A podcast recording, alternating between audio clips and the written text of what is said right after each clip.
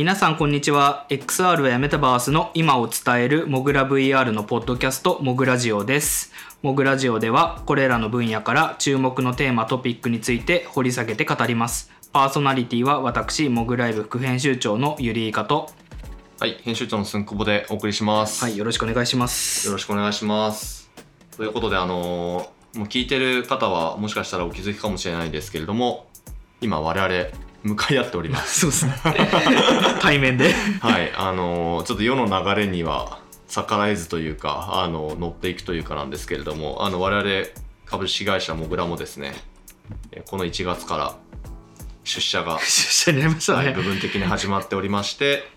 まあ、逆にこういう収録はいいかもしれないですよね、うん。対面の方が。そうですね。ちょっとこうリモートでね、うんやったりしてていろいろあの音声合わせたりとかやってたんですけど、まあ、とりあえずあの一本のマイクを 間に挟んであの収録をするというですね昔ながらの,、はい、あの収録をしておりますちょっとあのもしかしたら、えーこれからちょっと何回かけてチューニングしていきますんで、まあ、音が聞きづらいとか、まあ、そんなことあればちょっとあのご容赦いただければと思います。はいそうですねということだとそもそもですよね。そもそもですよねそもそもですよね。はい。あの2024年一発目ということで、はい。あのもう配信されるのは多分1月20日以降だと思うので、はいだだいぶ今更なんですが。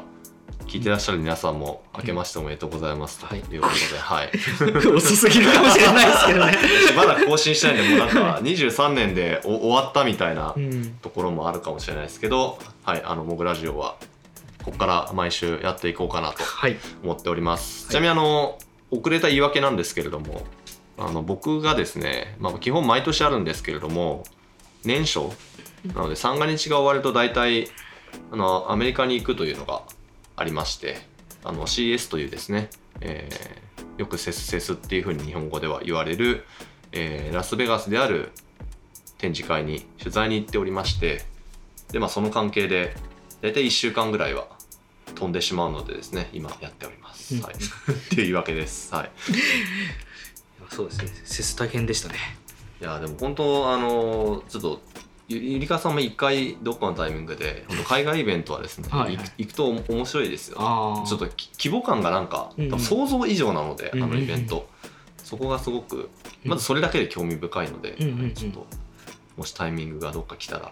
ひぜひ。そうですね。い。や毎日3万歩歩くイベントなんで 聞くだけで辛そうだなあの普通に食べてるだけで、はい体重減ってくる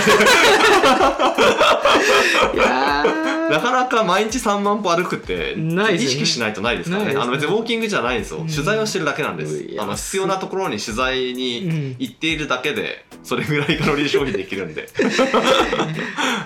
おすすめですけどね。はい。でまああのいろいろあの記事を、まあ、出したりこれからまだ書いてたりとかあとはあのちょっと有料でしたけれども報告会とかをね、うん。あの先週やらせていただいたりという形で、まあ、またあの CS でどんなことがあったかみたいなのはいろいろ伝えていければなと思っております。はい、うん。あとちょっと今うん。自分は、まあ、久々に収録してるっていうのもそうなんですけど、はい若干緊張感高まってまして。今1月19日の午後2時ぐらいに収録してるんですけど。もああなるほど。そっちか。はい。はいはいこの後夜10時ですかね。はい。はい、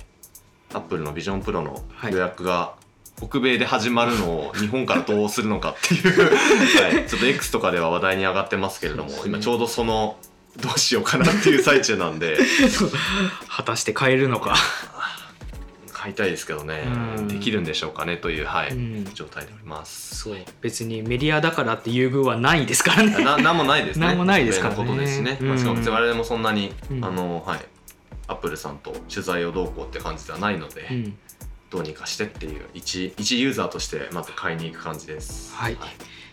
そこの動向もまあ手に入れたらですねちょっと話したいですね。本当ですね。はいじゃあ本編に入っていきましょうか、はい。ちょっとあのこのゆりかさんの回はですね、い。そのいわゆる XR メタバース、まあ、VTuber も含めてですけど、まあ、こういった領域のそのエンタメ側面で、うん。まあ、今どんなことが起きていてとかあのまあ、特にそのビジネスに関係のある方々だったりとかクリエイターの方が聞いていただいているかなと思いますんで、まあ、そういった人たちに対してどんな出来事を紹介してもらおうかなって結構どちらかというとあのゆりかさんにテーマを出してもらってるんですが、はい。はい、今回のテーマを出してもらった時にちょっと僕もあんまり終えてなかった、はい。よく聞くけど終えてないやつだったんで、はい。はい、今回はですね、ゆいかさんメインで話を聞いていこうかなと思いますが、じゃあ今回のテーマをどうぞ。モグラネクストは AR、VR、VTuber を含むアバター領域に特化したリサーチコンサルティング開発サービスです。業界随一のコンサルティング力を武器に、開発、調査、アドバイザリーなど、幅広く企業行政機関の XR の取り組みをご支援しています。モグラネクスト公式サイトより、ぜひ気軽にご相談ください。はい、あの今回のテーマは上椿スタジオについてという話になります。はい、上椿。はい、あの最初に謝った方がいいのかな。はい、本当に。え謝るいやいやだって怖いあのですね、いや、はい。あのまあ、まあうん。なんて言いますかね、この上椿スタジオのファンの方々っては本当にですね、うん。もうずっと結成当初から追いかけてて、もうめちゃくちゃコアなファンが多いんですよ。それゆえにちょっと終えてないとかになると、もうあの話がついていけなくなってしまったりだとか、あのえここの話しないの？みたいなちょっとあの。んちょっとプレッシャーもあるんですよね。うんうん。なんであの久保田さんはさっきアップルの話で緊張がって言ってましたけど、はい。今僕はすごいこれで緊張して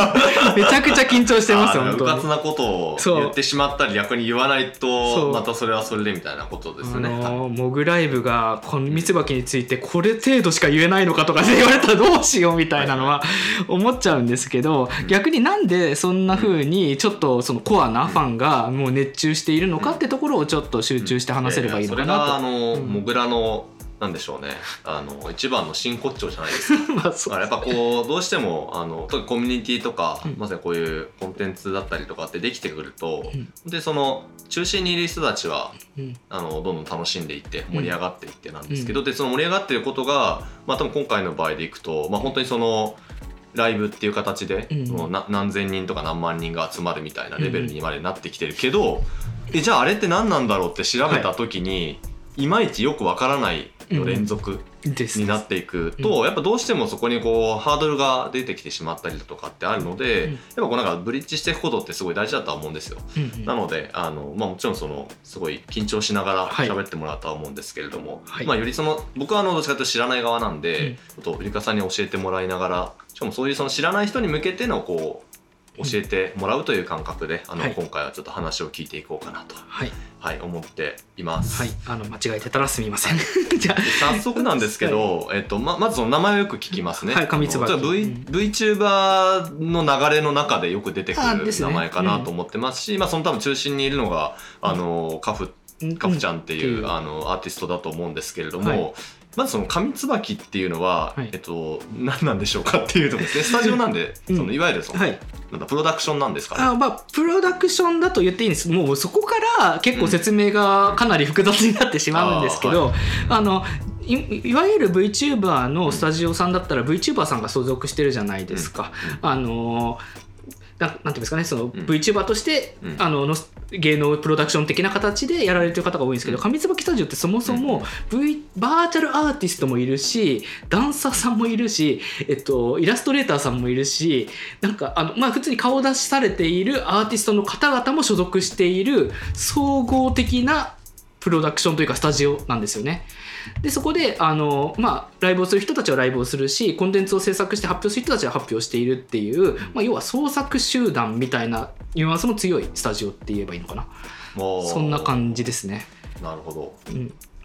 もうなので、あのーもうそこからしてちょっと VTuber 文脈とちょっと違うは違うんですよ。うん。うん。確かに今公式サイトとかうん。見てますけれども、うん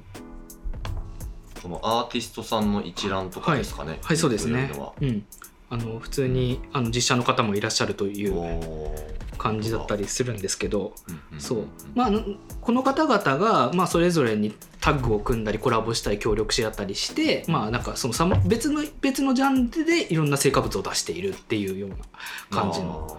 ところですね。そのいわゆるなんかこうタレント事務所みたいなのとまた違うというか、うん。いいろんな創作活動をしている人たちが集まっているうんうん、スタジオ。そうです。ああそういうことなんですね。そうなんです。じゃあ細かいんですけど、はい。とはいえメディアなので聞いちゃうんですけど、はい。なんかその、うん。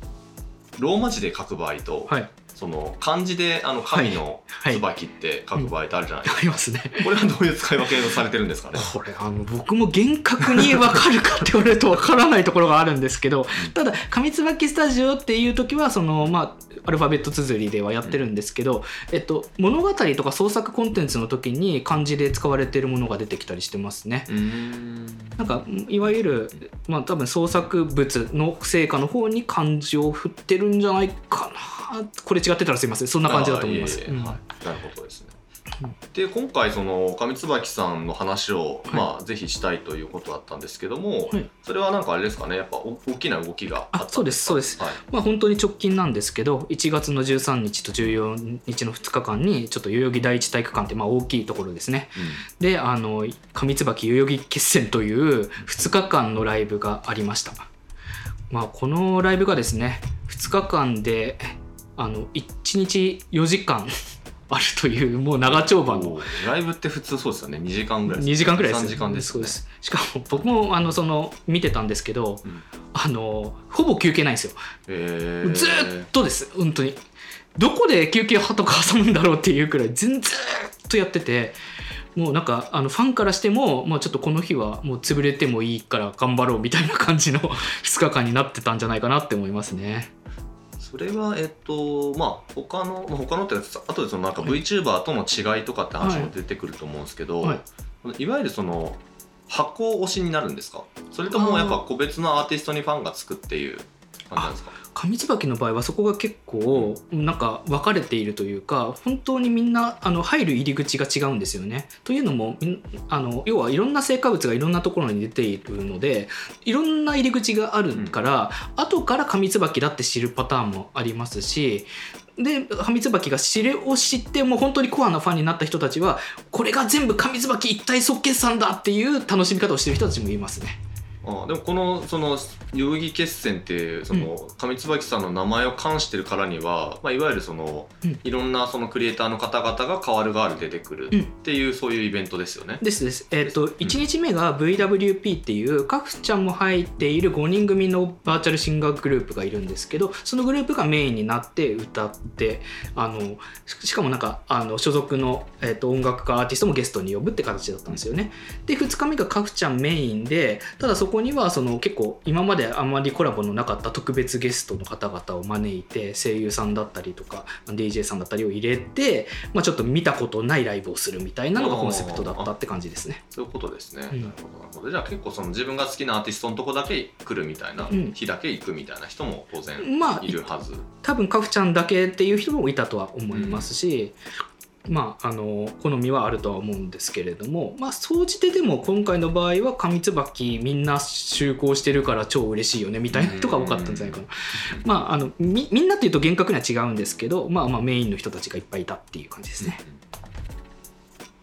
まあ、というのがあって、まあ、本当にそのライブレポートはあのうちの場合はあのモグライブではあのレオン・ゼロミヤさんという方に書いてもらったんですけどあの3日間であのちょっとあのサクッと仕上げてくれませんかってお願いしたらあの1万字の原稿が返ってきて ちょっとあのこれ以上増えちゃうかもしれないんですけどどうすればいいですかっていうあ相談が抑えなきゃいけない。そう来てしまういやそれくらいファンの方にとってはちょっともう2日間は思い入れが深い。うんうん、語ってる内容ももうなんかもうずっとこれが感動したっていう話をすごい熱く語ってくださってて、へうーん、あのなんて言いますかね。あのまあいろんな VTuber 事務所もありますけどその中でも本当にコアな熱を持っているなっていうのはちょっと思っているところではあります。そのライブもあり、あとまあちょっと僕も若干その、うん。まあ X あんまり最近開かないんですけどちょうど開いたタイミングが、うん。なんかその発表された直後だったのか少しなんかこうトレンドだったりとか、うんあとなんかそのかかふちゃん自身のなんかツイートが流れてきたんですけどなんかその発表的なのがあったんですね。あそうなんですあの結構本当にこれが今回のライブの中での,、まあ、数あの最大サプライズだったんですけどそのカフちゃんまあ、普段はバーチャルシンガーとしてカフちゃんは活動されてるんですけれどもその別形態という形で開花っていう名前の、えっと、シンガーソングライターとして登場したんですね。これが、うん説明しづらいんですけれども、うん。まあ、いわゆるカフちゃんの中の人と言っていいと思うんですけど、うん。生身の姿まあ要は現実我々が生きている現実の姿の状態にの、まあ、シルエットだけなんですけれどもシルエットの姿で登場して、まあ、すごい動揺が走ったというかえカフちゃんだけどカフちゃんじゃないみたいな形でのあの、まあ、感動と戸惑いといろいろあって、うん。まあすごいそれがあの SNS で波紋を呼んでたりあの話題になってたりしたって感じでしたね。なるほど、うん。ああだからまあちょっとこのな中の人って表現をするかどうかはまたちょっといろいろね、あのうんそう。VTuber とかの文脈だと あその人によっては禁句だったりそう怒られる。今目の前でアメリカさんが緊張した顔で中の人と言ったんですけど、まあちょっとあの、うん。あえて僕は気にせずに言ってしまうとそのまあ今までは完全にアバターの姿ですよね。あのカフちゃんのあうんうん。のピンク色の、うん。あのアバターうでん。出ていた方が、まあ、ある意味その中はもうどう考えても同じうん。方が、うんまあ、別の名前でで名前も違うあ別の名前で、うん。しかも活動内容としても少し異なるような、あそうですそうです。あのしかもよりその生身を、まあ、出すというかうんシルエットでしたけど、まあ、出していくみたいな感じの新しい創作活動をされていくっていうのが発表されて、うん。まあ、少し少しではないとは思うんですけど衝撃が走っていると。一旦これなんかその衝撃はお収まってるんですか？収まってないえーままだですか？絶賛絶賛じゃあ。絶賛収まってないんですよね。わかりました。はい。ありがとうございます。はい。じゃあちょっとまああのこの事象がそこまでこう大きいその代々木の第一みたいな僕ちょっと行ったことはなかったんで調べたんですけど、うん。まあやっぱその1万人規模の箱、うん。あの会場で、うん。そのまさにそのライブをして、うん。でた多分当然チケット売り切れてるんじゃないかと思うんで、うん。まあそれぐらいの方々がうん。しかもコアな人たちも含めて熱狂するような。あのまあ、存在になっていてっていうところでちょっとまあそもそもその、うん。この上椿さんって、うんどういういつ頃どんな風に出てきたんでしたっけっていう話から、ちょっとまずは遡っていきたいなと思うんですよね。でそれを多分聞いた上で今回のその発表の話に最後戻ってくると、うんあの少しそのなぜそんなに物議を醸すのかとか わかるかなと思うんで、そうですね。まあ、最初はカフちゃんなんですよね。あそうですね。最初は本当にカフちゃんから始まって、まあ、2018年頃ですね。あのちょっとデビューの仕方もちょっと当時変わっててあの YouTube だけじゃなくて Instagram とか TikTok でなんかちょっと不思議な雰囲気の歌っている女の子意味深な感じで立っている女の子みたいなところからデビューしてるって感じ最初あれですよね。10, 10代ですよね。10代14歳かな当時多う分、ん、なんかその歌手にはいなりたい女の子みたいな感じですよね。あその時はその頃はちょっといろいろ見てたんですけどはい、うん。そうちょっと夢を持ってでもまあ素顔を明かさないでやってますっていう、そうちょっと面白いのがこの時点であんまり VTuber とは違っててあのもともとプロフィール欄に素顔を明かさずに 3D モデルのアバターを使って活動している歌手ですって書いてあるんですよね。ああだからい言ってしまえばその中の人はいて、うん、であえてその側だけうん。アバターを使ってますっていうのがもう最初から公言されてたと。そうそういそう。うそうですよね。そうなんです。だからあのいわゆるその VTuber は VTuber のまま活動しているよっていう方とはちょっとコンセプトが違ううんっていう感じの方ではありました。登場したのが2018年うん。で、うん。まあ、VTuber のその現象というか、うん。がトレンドが出てきたのっていうのがまさにあのそうその頃、うん、キズナイちゃんとかの出てきた17年。うん1718くらいからからちょうど同じタイミングでうん。出てはきたわけですよね、そうアバター姿で。そうですそうです。だから VTuber のなんか一部と言うべきなのか、とはいえそういうふうにあのコンセプトがうん。あのあったりだとかその中の人をも前提にしてるっていう意味では、うん。ちょっと YouTuber とは似てるようで違うとか、うんっていうところもあってなんですかね多分一度もその VTuber っていう言葉を彼ら自身は多分使わずに、うんまああのカフちゃんのこともバーチャルシンガーっていう、うんもう言い方で通してますよね。そうあのそれでちょっと思い出して面白かったのが、うんあのカフちゃんがその一時期活動休止するっての黎明期に言った時があってその理由が高校受験だったんですよね。あーありましたね。見た見た見た。本当に14歳だったんだ。そうそうそうみんな衝撃を受けたんですよね。いやああれはあれはまあその分かんないですけどね、うん。本当に高校受験だったのか、うん。そうそういう物語なのかちょっと分からないですけど、まあ少なくともそういうことあったんですよ。そうそうそう、なまあ、どうやらそう本当っぽいみたいなのもあ あり。まあなんかそういうところであのただやっぱりそのミステリアスだし、うん。なんかその、まあ、歌にもものすごいその天才性というか才能があることはもう本当にみもう見てれば分かったって感じだったんで、まあ、いろんなファンが最初ついていってかつその、まあ、しょ今はそう違うんですけれども神崎伊織さんっていう、まあ、有名な作曲家さんとタッグを組んで曲を出しそれがめちゃくちゃ大ヒットし、まあ、今本当バーチャルシンガーカフとして結構なんていうんですかねその VTuber レメキを盛り上げる一人の存在になってたって感じでしたね。ああ確かにその神崎伊織さんとのみたいな話は確かに自分も見た覚えがあって、その後逆に追っていなかったので、あれなんですけど、うん。もうあれですか、1億再生とか突破してるんですね。そうですね。あのもう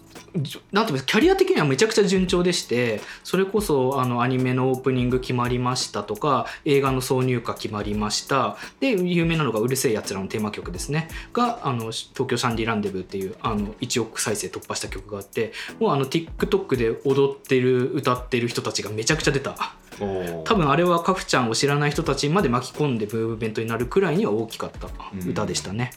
で多分 VTuber というかそのバーチャル系の人たちの中では多分初めて武道館に立った。ああ、うん。武道館もやってましたねそう。うん。そういう意味ではあのもう歌手として 堂々たるものだと思いますけどね。うん。でそのカフちゃんってうん。出てきた時は、うん。まだ紙椿のカフではなかったですよね。ああそう厳密にはなんうかそこはまだ出てなかったんじゃなかったかな。うん。そのあんまり、うんえっ、とっていうのも別に、まあ、ソロだったんですよソロプロジェクトで後々人がどんどん増えていくって感じではあったので。あのプロデューサーのパイド・パイパーさんっていう人がいらっしゃるんですけど、まあ、その人がその上椿スタジオとしてどんどんまとめ上げていった、うんあのいろんなクリエイターをそのスカウトしていき才能ある人たちを呼び込みあのカフを起点として上椿っぽさというブランドをつイメージを作って、まあ、いる拡大していったって感じでしたね。ああなるほど、うん。そのあたりのなんかスタジオとしての動きが本格化したのはいつぐらいなんですか？これが201920くらいからかな。もう割と早い時期からだったと思いますね。でん。まあすなんて言いますかね。その当時からすでにそのまあいわゆるその V VTuber を増やしていくっていう感じではなくもうアーティストとかもイラストレーターさんをいっぱい入れてたのであなんか本当に違うことをやろうとしてるんだなみたいなのがファンに伝わってたかなって感じでしたね。これは、うん、ただあの説明しづらいんですよね。だからだからあのうん。なんて言いますかね。あの雰囲気っていうのをまあざっくりですけど伝えるとまああの皆さん多分2時3時とかホロライブっていうのが VTuber の事務所だと大きいなってなると思うんですけど、2時3時ってすごい男女いっぱいいてあのテレビ番組みたいな企画いっぱいやってバラエティ番組みたいにみんなで盛り上がろうパーティーやろうみたいな感じのわちゃわちゃ感を楽しむものでホロライブってまあ割とアイドルアイドルしててなんか女の子可愛いからちょっと応援しちゃおうっていうような感じのテンションなんですけどなんかもう上椿はなんかいやなんかなんていうんですかね。腕を組んで見に行くみたいな感じって言えばいいんですかね、うん。アートを見に行くというかすごいちょっとこっちも心して上椿が出すコンテンツであれば しっかりと見届けなければならないみたいなテンションで行くみたいなところがちょっとあるあなるほど。そんなスタンスですね。な何かに例えれるのかは分からないですけど、例えを聞くのはやめておきますね。このなんか3つの今の対比をどうどうするのかってまああんまりなんか本質的じゃないとは思うんであれですけど、うんうんああ結構そうか。だからそういう意味ではうんななんでしょうね、うん。やめとこうな。例え例え怖いんで。やそう。いやいやいやなんかはい。うん。いやなんかたなんかちょっと思ったのがなんかそうた単純なプロジェクションマッピングとライゾマみたいな、あー。たと例えばですけどそういう感じの,、ん。そのちょっとこう、うん。明らかに一線を隠しているというか、うん。表現活動の部分が非常にその重視されているっていう。あそうですね。ことだと思ううん。そのしかもその上椿ってまあ徐々に徐々にそうなっていったんですけどその上椿の中でそのストーリー性があってなんかいろそのストーリーを土台にしたゲームだったりとかあのなんか TRPG だったりとかいろんなコンテンツに発生していくんですね。それはあのカフというあのさっきあの中の人みたいな言い方しちゃいましたけどかどっちかというとカフというバーチャルキャラクターはその物語の世界に住んでいてその世界の中で歌ってるよっていうようなタイプの物語うんがあってそれをコンテンツとしてはい出していくみたいなのがああるんですね。なのでそういう文脈要はアーティストとしての活動の履歴とコンテンツの文脈どっちも押さえておかないと上椿は追え追えなくなるっていうそういうところがあります。のそうか物語はもうどんどん広がってってるんですね、あですです。でこあのちょうどライブで発表されましたけど来年アニメ化になるので。アニメ化っていうのはそのな何かがアニメになるっていうよりはその新しくアニメとしての物語も始まるみたいな感じだと思います。あんまりそこまで匂わせられてなかったんで分かんないんですけどうん「紙椿アニメ化」っていう感じだと思いますね。ああなるほど。うん。また例えにしていくのよくないかもしてるんですけど、はい安直に言うと、はい。マーベルみたいなそういう感じのどんどんその、うんうん。いろんな形態ではい。コンテンツが語られ広がっていくとか、うんうん。まあちょっとあの日本日本に寄せるともしかしたらそうフェイトとか、はいはいはい。ああいう感じの本当にクロスメディアっていうんですかね、うんうん。もう本当に形態は本当に様々で、焼き直しをしていくだけではとかキャラクター消費だけではなくて そこに一個一個に物語がくっついていっているっていう。そうですそうです。うん。でそこにその要はディアーティストさんたちのその頑張り具合というかその積み上げてきたものとのリンクがあるのでそれ両方楽しむことによってなんかカフが成長したからあの物語の方でも成長が見られたとかっていうこともあったりするみたいな、うん。そういう文脈を読み取るみたいなことまでしてる人たちはいるんですよね。はいはいはい。うんそこってすごくちょっとなんだろう複層構造だなと思っててクソ構造すぎます。この紙椿全体の世界観っていうのは、うんパイドバイパーさんが主にプロデュースされてる、まさにそのプロデュース側の方々がいらっしゃるわけですよね。そうですそうです。でさらにそこに、うんその所属されてる皆さん自身もクリエイターなんで、うん世界観を持ってるわけうんですよね。そうそうそう。そこはこう重なってるんですね綺麗に。あのそれがそう難しい賛否があるんですけど重なってるところもあれば僕が見てる限りだと重なりきらないところもあってだからこそ面白かったりするんですよね。ああ、うんはいはい。要はパイドパイパーさんの思い通りにいってないところも含めてファンはんなんか楽しんでるんじゃないかなっていうところもちょっとあったりしますね。で思い通りにいってないっぽいあたりってのはどどういうところでわかるんですか？あいやなんでしょうそのうん。要はアーティストたちがはこういうふうにしたいんじゃないかこういうふうなりな活動にも広げたいんじゃないかっていうところ。だったりっていうところとパイドパーパーさんが当初思い描いてたものっていうのは多分本人たちが話し合う間にどんどん変遷していったりしているはずでなんかそこの揺れ動き自体をあの楽しむ楽しむというか解釈している人たちもいるなって感じはしますね。るほど。だからあのなんでしょう。だから全てがパイドパイパーさんの手のひらの上ではない気がしててこのさっきうん。あれって。パイドパイパーさんがコントロール不可なところを無理やりなんかグイッとうん合わせ合わせにいってるみたいなところもあったりするっていう。な、るほど。ああそういうことか、うん、なんかうん。いや僕傍から見てるとんなんかすなんてことをしてるんだっていうか。なんてこんなカロリーの高いことをしてるんだみたいなふうには思うんですけど、うん。なんかあのーうん1か月か2か月ぐらい前のはい。別のそのモグラジオの回で、はい。あのアイマスを取り上げたじゃないですか。なんかあれもある意味そのもともとアイマスっていうもちろんそのゲーム初の,、うん。あの物語があってそこにキャラクターがいてっていうところから、まあ、今いろんな形でそのアイマスの物語というか、うん。あの世界観が広がってきていての中のまさにその今面白い動きが出てるんだよっていう話でしたけど、なんかやっぱこそういうそのなんでしょうね。世界観を伴って、まあ、ちょっとそれがバーチャルなのかリアルなのか混ざってるのかはちょっともうさておき、それ自体がいろんなチャンネルでいろんな物語をこう紡いでいくみたいなのは、なんだろうな結構出てきているというか、うんうん。なんかそういう流れがあるんだなっていうふああうに思いました。そうですね、うん。そその通りだと思います。だからすごい現代的なアプローチだとは思ってて要は筋書きのないドラマと筋書きがあるドラマをぶつけさせてるみたいな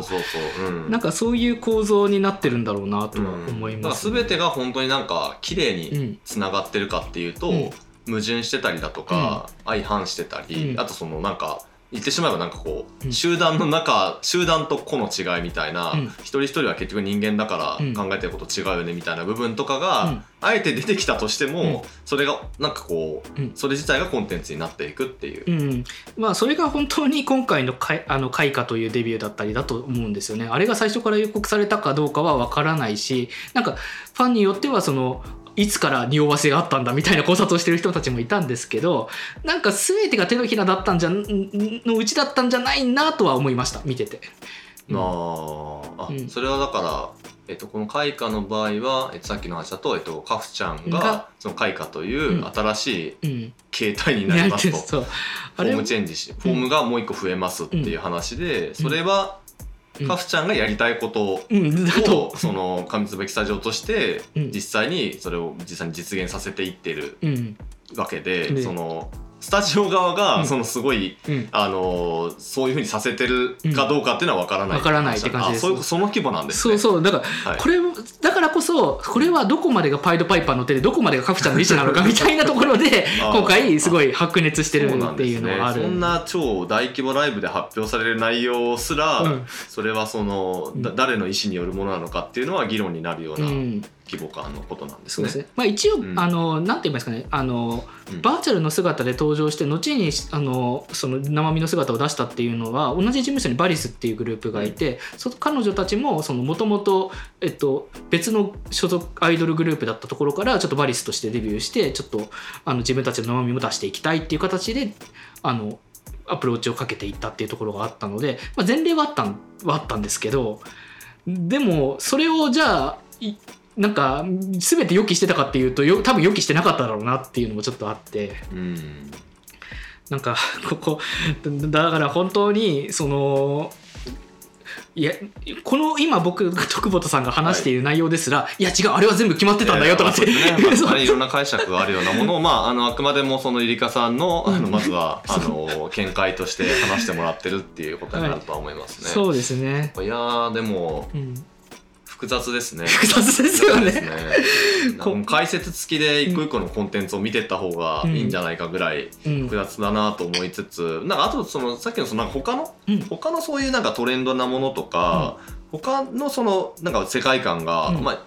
とても何何百何千と世の中には溢れているわけで、うん。なんかそことのなんかこうなんか近接性みたいなのすごい面白いなと思っててだからその、うん。多分おそらく上椿さんの場合はまずカフちゃんがいて、でその技術的にまさにその VTuber とかと同じタイミングでああいったアバターの体をパフォーマーとして映すことができるようになったから多分カフちゃん出てきたと思うんですよね、うん。バーチャルシンガーとして。っていうスタートから今こういろんなところで広げてってなんかアイマスとかとちょっと近いとこありますよねって聞いてて、うん。で最後にそのカイカーのやつをさっき動画見せてもらいましたけども、いやなんかもうぶっちゃけこれアドとやってることがうん。近しいじゃないですかっていうふうに思っちゃったんですよね。うんだそれは今度はメインメインっていうかそのいわゆる音楽の文脈の中で、うん。まあ、今そのトップレベルに、うん。あのアーティストとして、うん。あの開花されてる、うん。開花ってことはあいやいやい。やいやいやいいですいいです。大丈夫です大丈夫です。多分それもかかってるはずなんだだなっていうそのあの例えばそのアドみたいなアーティストと、うん。その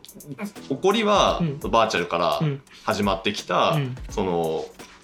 上椿のアーティストっていうのが、うん。交わり始めてるというか、うん。なんか最終的にこううん。パフォーマンスとしては近しいところまで来てたりするっていうのがな。んかすごい興味深いなと思ってですね。あーそうですね。うん。うん多分そのアドさんもアドさんで別の文脈で顔を出さないとか、うん。あとあの「ワンピースの歌になって歌として歌うとかっていうプロ、アプローチをやってるんだと思うんですけど、あのそのそれぞれコンセプトが違うのに形態としては似たああ足跡を踏んでいるっていうところはあのかなり特徴的なのかなって思いますし、パッと見だから分からんパッと見だけ見ると分かんないと思う何が起こってるかまだそ外から見てると。でもそれにはそれなりの文脈みたいなのがあってそれを知ると楽しいみたいな感じではありますそうですよね。しかもまあなんか面白いのはその中心にものすごくその、うん。ある意味なんていうんですかね。えなんかえ英語で言うとごめんなさい CS ガイなんであれなんですけど、はい。 well talented っていうか、うん。要はそのものすごい才能を持ったうん方が中心にはいて、はいはいはい。でまずそもそもそれで人を引きつけ続けるっていう Adoとかもそうじゃないですか。そうですね。あれも入っていけばうん。いろいろコミュニティの中にはいろんなものがあると思うんですよねやっぱりミステリアスなんで。はいはい。でもまずそもそも歌一つで 知らない人が引きつけられるっていうのがあるっていうのもこれもなんかすごく面白いなと思いますね。うんそうだと思います。いやだからそもそも上椿のすごいところって、アーティスト全員一流なんですよこれはマジですごくてあのなんかどこで拾ってきたんだっていうレベルでスカウトしてきたんだっていうレベルであのクオリティが高い。だって全然武道館歌って通用する人たちなんですよね、いやなんかうん本当にそのあのカリスマ性によってそのいろんなクリエイティブが生まれるというかその、まあ、いろんなどうどうこの人カフちゃんのために何かしたいとかカフちゃんのためにちょっとアーティストとして何か加わりたいみたいな形で吸収されていった価格に集まっていったっていう感じがあってやっぱカリスマだなっていうもう本当に時代のカリスマの一人なんだろうなとは思います？いやしかもまあこここまで話をしてると、はい単純にそのなんかエエンタメそのうん物語性の強い、うん。あのエンタメのその、まあ、プロダクションだったりのお話を、うん。なんかただしてるだけみたいな風に、あのあの感じる人もいると思うんですけど、うん。やっぱすごい興味深いなと思うのがその上椿さんの動きの中でそのメタバースとか あそうでそのすね VR、AR みたいな話とかっていう、そのまさにあの技術を使ってさらにその世界観物語のそのチャンネルの一つとして、うん、あの活用されようとしてる動きもあるじゃないですか。ありますあります。うん。いやあのてかパイドパイパーさんが多分ものすごい新しいもの好きなんだと思うんですけど あのいや僕 DAO 見た時びっくりしました。いやそうですよね、まあ、Web3 メタバースをやりますっていうような形で。あただあのやっぱそれには何か、えっと理由がな、えっと理由があってそれはファンコミュニティをめちゃくちゃやっぱつ作りたいんですよね。そのやっぱ上椿ってさっきもお話しした通り結構いろんな物語が錯綜してたりするのであのそういうものをファンと一緒がコミュニティになっていろいろ会会話したりコミュニケーションしたりあれってどういうことなんだろうねとかって考察したりみたいなそういうことで盛り上がれるコンテンツなのでそこの部分の置き場所を作りたいみたいな意図はあるんだろうなと思いますしあと本当に今 VR ゲームも作られてますしなんか MR のライブもいあのあれですねメタクエストプロで見られるやつ作ってましたけどああそうかそうそうか確かに。そうそういうのもあって要は今そのカフちゃんでできる表現あのテクノロジーを使った表現みたいなのはもうひたすら手を伸ばし続けてるんですよね。で今回のライブだとその、まあ、生身でカフちゃん出たっていうんですけどあれはスクリーン上に出ててあのそこにバーチャルプロダクションで演出をつけているっていうような形でそのバーチャルプロダクションに関してもかなり今回こだわりがあったっていうのがなんか後でパンフレットに書いてあったりしてあやっぱりそうなんだと。あの要はあの新しいことを見せて驚かせたいみたいなのは結構根幹にあるなって思ってますね。いやーこれは本当なんかなんでなのでその、まあ、今僕らが扱ってる、もちろん VTuber の文脈があるからとかそのバーチャルシンガーだからっていうのもあるんですけど、そのいろいろある展開していくチャンネルの一つにそういうこうい一番先端にあって、うん。まあ、場合によってはもしかしたらまだ市場はできてないかもしれない。うん。けれども、まあ、ファンの人たちならついてこれるかもっていう、うん。なんかそういうものを、あのーまあ、採用しているというか、うん。あのそのあたりは本当になんかこうおそらく、まあ、エンタメの文脈は強いとは思いつつもなんかもものすごくこうちゃんと見た方がいいあ人気なんだろうな。だから単純にその一個一個のコンテンツをやっても、うん。もしかしたらいやなんか VR ゲームとしてはどうとか、なんかメタバースのワールドが他と比べてどうっていうなんかそういう話ではなくて、一個のこう大きな世界観があって、その中の枝として作ってってあーですね場合によってはそれが中心にだんだんにじり寄ってくるかもしれないみたいな,、うん。なんかそういう、あのー使い方っていうのはうん。結構なんだろうななんか、ま、学ぶところが多いんじゃないかなっていうふうには思いますし現象としてすごい新しいので、うん。あのちゃんと追っかけていった方が良いんだなっていうのはすごく思いましたね。うん、いやそうだと思います。なんか、うん。うん。あのやっぱ今回のライブを見てても本当にそのなんていうんですかねそうファンを驚かせるっていうことにはものすごく注力していてあのバーチャルヒューマンのカフちゃんが巨大な像になって出てくるシーンがあるんですけど。へいやあるんです。後で見せますけど。いやあのとかやっぱりあのこんなこともできるんだぞっていうのもちょっとあるしあのまあなんかそういうことを出すことによってあの次はもっと違うことをやりますからねっていう。うん。なんかうん次は何を見せてくれるんだろうっていうところを期待してるファンも絶対いるとは思うんですよね。これちょっと僕もまだそのちゃんと見てないので、後で見ようかなと思うんであんまりそのうかつなことは 言いたく言いたくないなとは思う一方でいやなんかこのえー、ですねなんていうのかな、うん。あのむ昔ちょっと前の言葉で言うともうなんか物語とか、うん。そのなんか大きな物語とかあるじゃないですか。そういうそのも物語であの人間のその社会だったりとか、うん。まあ、特定のコミュニティを包んでいくっていう考え方とうか、ん。まあ、あとはそのこの前の「アイマス」の話とかもそうじゃないそうですけれども、ね。その IP を中心にしたその世界観を作っていってファンの人たちはその世界観を楽しむっていう、うん。まああのまあ、ディズニーとかが昔からやってきて、まあ、今現代版でそれがさらにいろんなところでできるようになってきたりとか、まあ、技術の進歩によってそれをやりやすくなった。うんうん。まあ本当にその個人の人たちですらじゃああの VTuber で配信しながらメタバースのワールド VR チャットに作ってそこでイベントができるみたいなところまでやりやすくなったみたいなところとかもある、あると思うんですよね。でなんか最近そのその手の話がどんどんなんか自分の中でつながってきてるなっていうのがあって、結構対極にあるようであのーなんかうん。同じような話してるやつがいたなっていうのが、はい。もうモグライブでも記事出したモグライブニュースかな、うん。出した去年出したんですけどあのロブロックスで、あのずっとそのハイクオリティなワールドを作り続けてる Maximillian Studios っていうですねあのスタジオがあるんですね、であの Frontlines っていう、あの本当にそのなんか Call of Duty みたいなゲームを、うん。あの Roblox でやれるようにするっていうですね、うん。そういうあの Roblox のメタバースのクリエイターとして、まあ、スタジオ化してますけれどもあのどんどんどんどんその表現を追求してるっていうそのクラレンスっていう、うん。また今23歳かな？うんの彼とインタビューした時に彼が結局やっていきたいこと何って言ったら、うん。いろんなワールドを作ってきました、でうん。まあ、ゲームですね。ゲームを作ってきました。ワールドを作ってきましたっていう先に自分は世界観を作りたいんだって言ってて。ああはいはいはい。なるほど。だから今この上椿の場合は多分バーチャルシンガーとかそのアーティストって人を軸にうん。広がってってる世界観なんですけど、その例えばそのクラレンスの話とかを聞いていると多分どちらかというと世界そのものをうん。メタバースで例えばじゃあロブロックスに作るうんでじゃあそれを例えばですけど他の形態で展開をしていくとか、そこにもしかしたら人っていう要素が入ってくるかもとか、うん。ってなっていくとある意味そのお同じようなうん。一つのその世界観が作られていくんですよね。ですねでそのいろんな形でその世界に触れてその物語が展開していってみたいななんかううん。近しいものに発展していくのかもしれないなと思っていてなんかこれはうん。なんでしょうね。まだこれから先どんどん増えていくだろうし、あとその先駆けをしているものっていうのはなんか本当こう捉えるのが難しいとは思うんですけどまあなんか本当見ていくと一個一個まあ今今の段階だと試行錯誤してると思うんでこれだみたいなのがないわけじゃないですか。な ないないんですよ。ないないしその場合によってはそのなんか矛盾をどう取り込むのかみたいな、うん。本当にそのなんか血の滲むようなことっていううん。しかもファンがいてみたいな、うん。ちょっと考えただけでね、う 胃がキリキリそうですよね。いや本当によくやってるなって思いますけどね。それは炎上も繰り返しながらみたいなことあると思うんで、いうんやそこの現象は本当面白いですしその表現手法としてうん。XR メタバース VTuber、まあ場合によって場合によってはなんかもっと全然違う、うん。そのあの僕らが触れてるような技術っていうのが使われていくだろうっていうですね、うん。もっとイマーシブなものになっていくとか、